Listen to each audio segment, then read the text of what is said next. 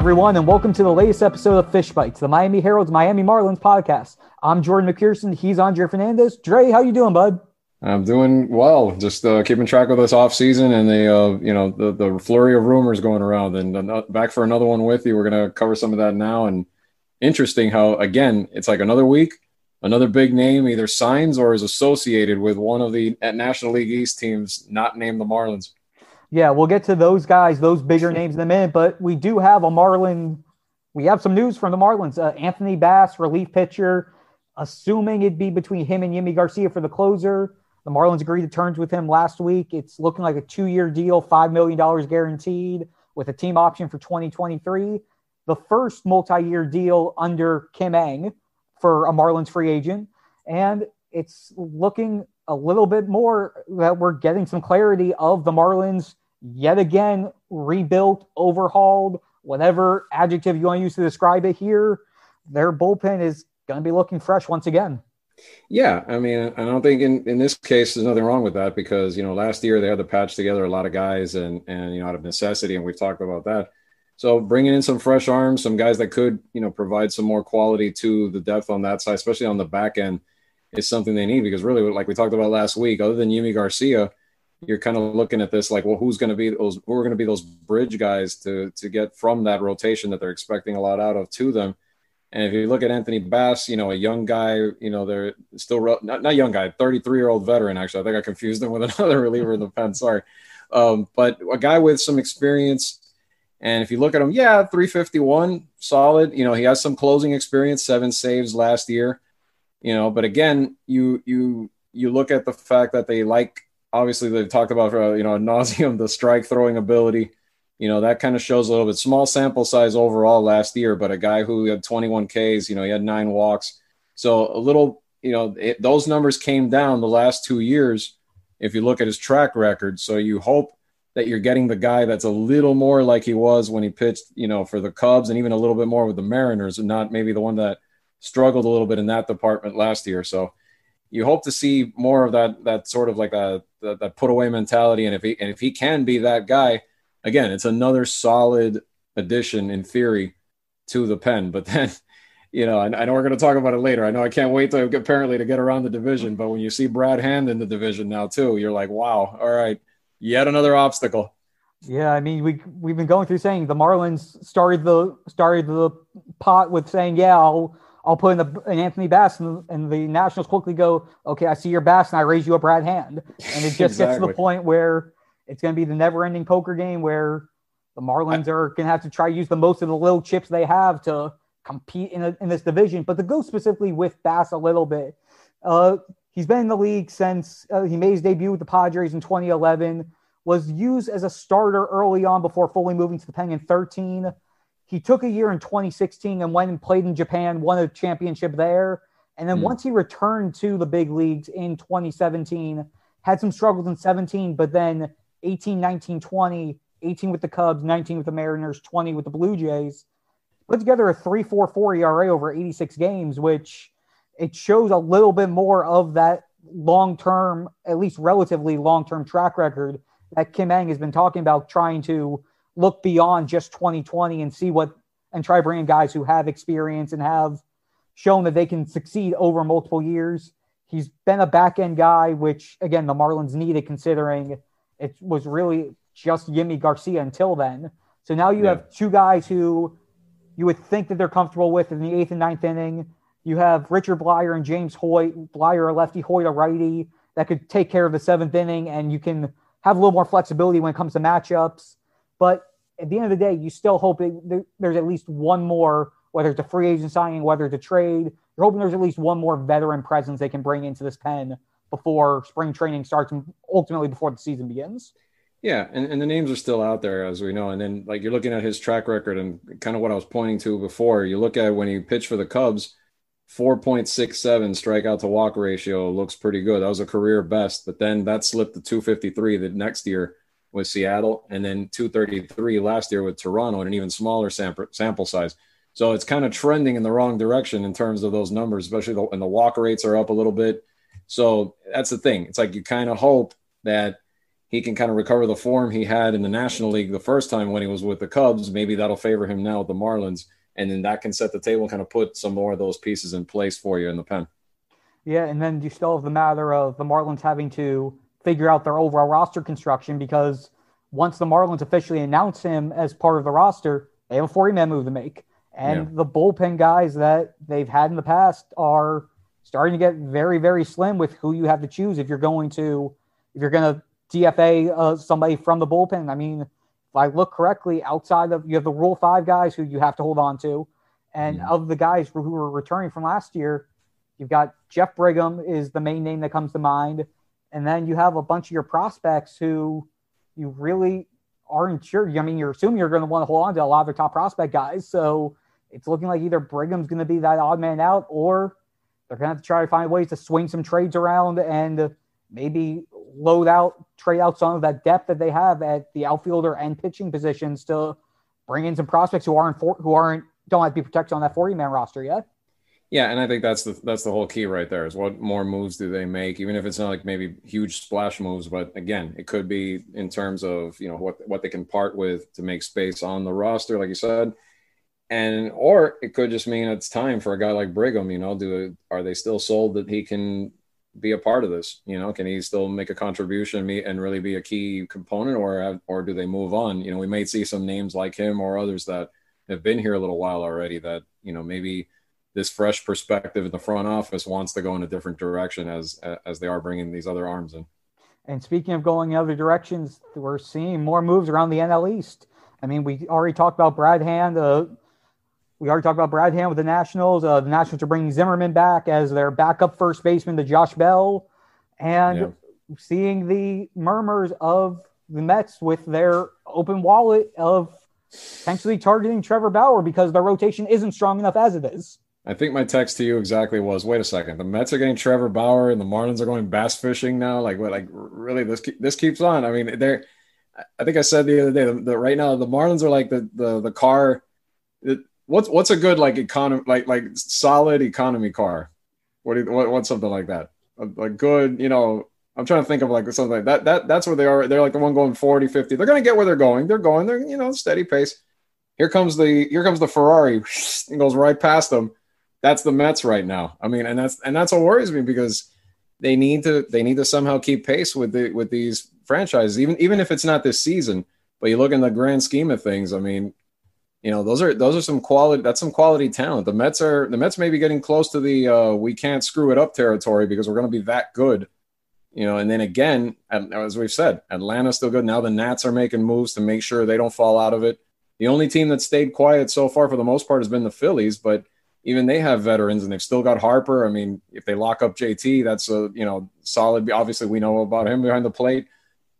So you hope that this Marlins team can continue to do a lot of what they did last year and kind of squeeze as much as they can, making these you know potentially good economical moves. But down the road, at some point, you know, you hope a lot of these prospects pan out, or maybe they make a, a little bigger splashes. No pun intended. Yeah, that was the key, and I'm shaking my head right now with that pun. I knew it was coming, but you just had to. Yeah, you the, had the cheese. The cheese level just went through the roof in this podcast right now. Yes, it did. We're we're going full out here, but I mean, just looking at the Mets really quick. If and again, nothing's official on it, but if you get Bauer and you look at a rotation of Jacob Degrom, Trevor Bauer, Cookie Carrasco, Stroman, and then eventually by midseason Noah Syndergaard, just come on, man, just come on.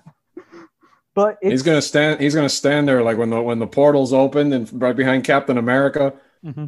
and, and, and all the reinforcements are there. That that that's gonna be, yeah, that's the Mets sometime in in July at this rate. Yeah, but that also, as you mentioned with the prospects, that puts even more pressure on, at least from the Marlins front office perspective, of Sixto Sanchez panning out, yeah. of Edward Cabrera panning out, of eventually Max Meyer panning out, of Trevor Rogers and Braxton Garrett holding their own and being that bottom of the rotation until the next until the next wave comes in. And I'll give you it, better, uh, and, but not to cut you off, but I'll I'll, I'll take it. I'll, I'll, throw another chip on the table. Even more importantly, of JJ Bleday panning out. That was going to be my next guy. Yes. Of Jazz Chisholm panning out. Uh, let, let's talk the position players, which to me is the bigger the bigger need in this system right now to hope that those guys really do pan out and the sticks come along as well. Yeah, and we're getting to the point where that time of having those fringe veterans biding time for the prospects, yeah, it's got to come to an end pretty pretty soon. Especially considering if all things were in a normal circumstance, JJ Bleday more than likely would have been up at some point in 2021 if we had a regular 2020 season.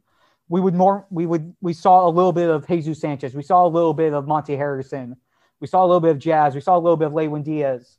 We have no idea really exactly how, what they're going to be thinking long term at the catcher position right now because they yeah. still don't know if Jorge Alfaro is going to be the answer. And if he's not, we don't know if Will Banfield is the bona fide way to go once we get right. once we get down there a couple years down the road. It's yeah, and even if you do bring in a Willson Contreras, that's not an extremely long term move either. I mean that that also you know, it's a it's a short term answer for sure, but again leaves the the rest of it in limbo. But they they have been tied to a couple of outfielders that you know, as we're talking about potential placeholders or guys that could bring in for a couple of years, you know, the Benintendi stuff is still floating around, but Anthony Sant- Santander is a, is an interesting name that popped up too. I know you were, you wanted to talk about him a little bit.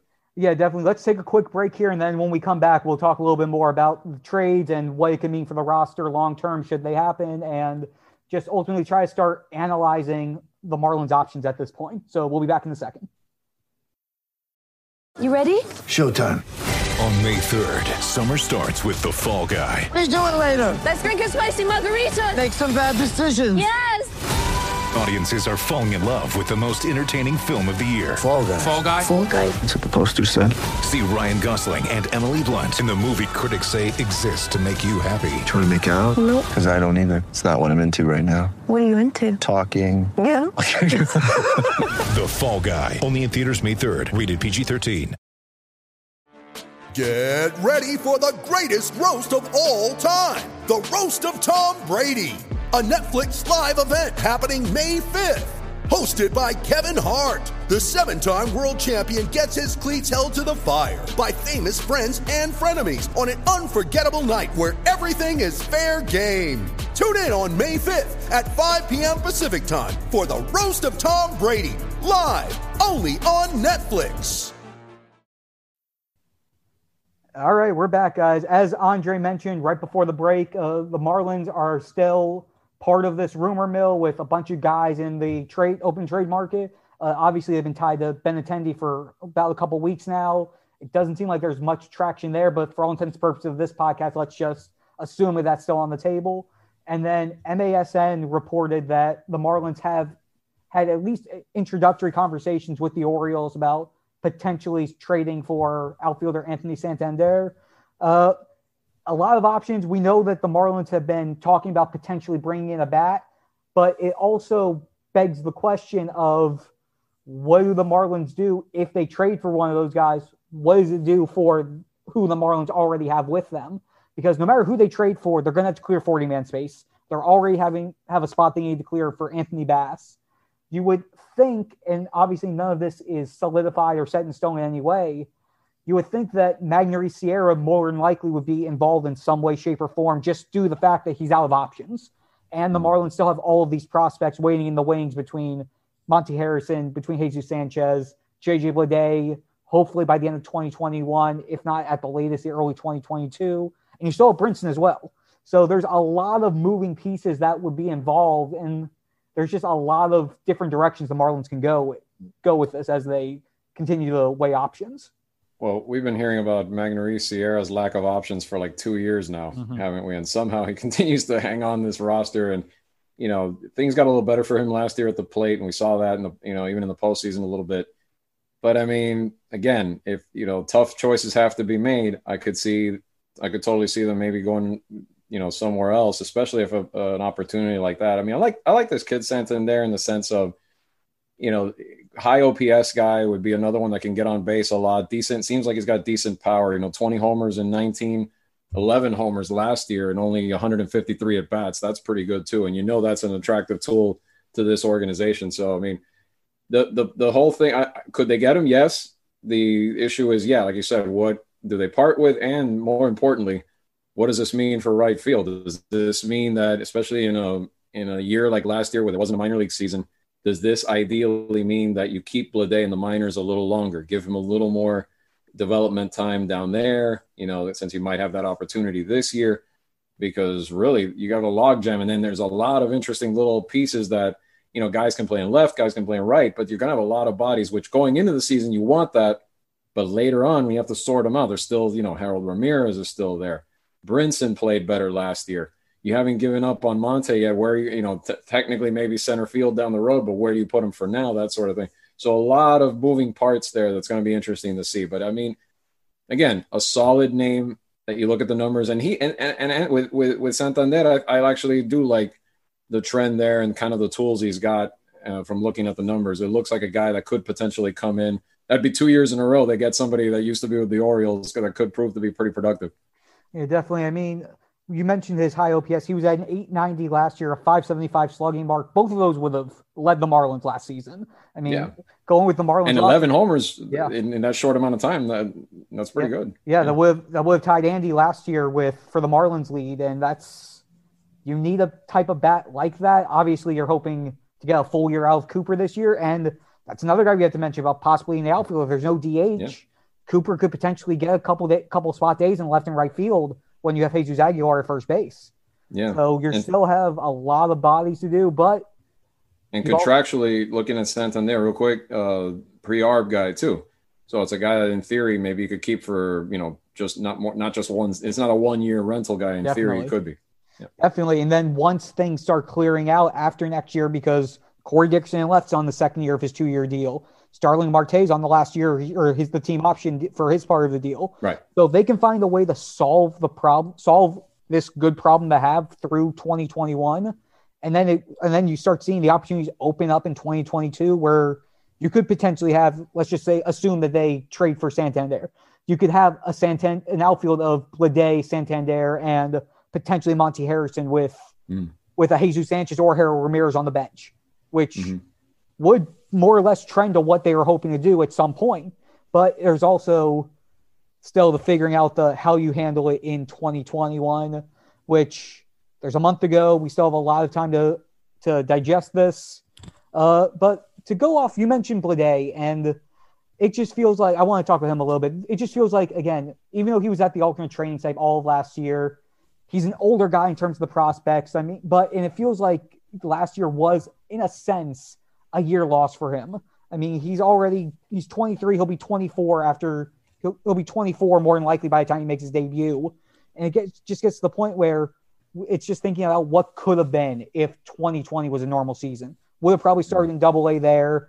Could have potentially gotten close enough to the point where going into into spring training this year would have been a job to lose for him. Yeah.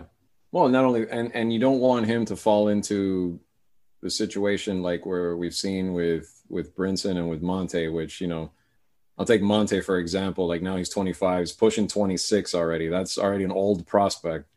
You know that you need you need to see something already. You need to really it needs to it needs to flip soon. It, it finally looked like it was starting to a little bit for Brinson last year, which is encouraging, like really truly happening. And but again, it's ha- it happened late. It happened with him already at 25.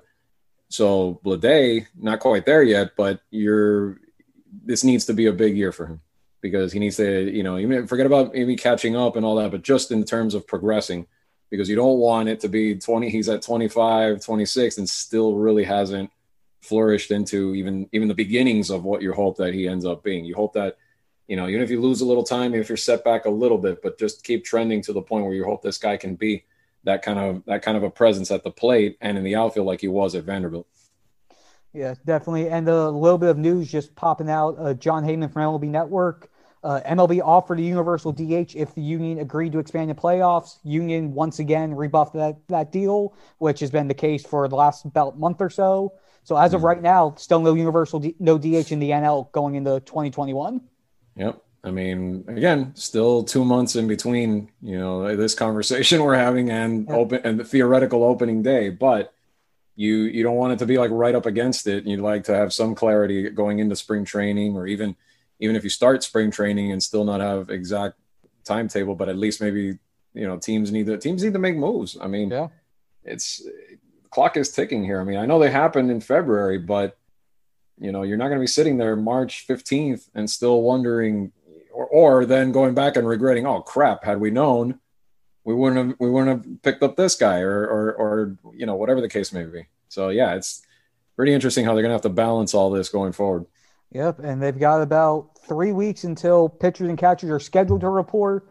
Whether that remains the same will be probably, hopefully, decided sooner rather than later. The Cactus League actually sent out a memo to Major League Baseball saying that, or requesting that there be a delay. Obviously, the Cactus mm-hmm. League itself doesn't have overall jurisdiction on whether or not spring training happens, but the fact that that is out there could raise some potential concern about whether or not pitchers and catchers are going to be out there on February. 17th. Yeah, I mean, who knows? Maybe the Grapefruit League, League follows suit, and maybe there's something like that happening here in Florida too. And then, you know, and then obviously it hits home here.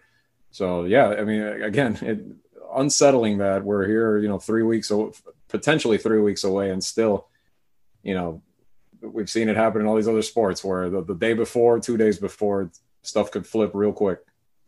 Yeah, definitely. And we'll touch base more on this again next week when fingers crossed we'll have a little bit more clarity about how it's going and hopefully a little hopefully some more moves to discuss. Until yeah. then, thanks so much again for listening to our latest episode of Fish Bites and we'll be back next week. Thanks so much everyone.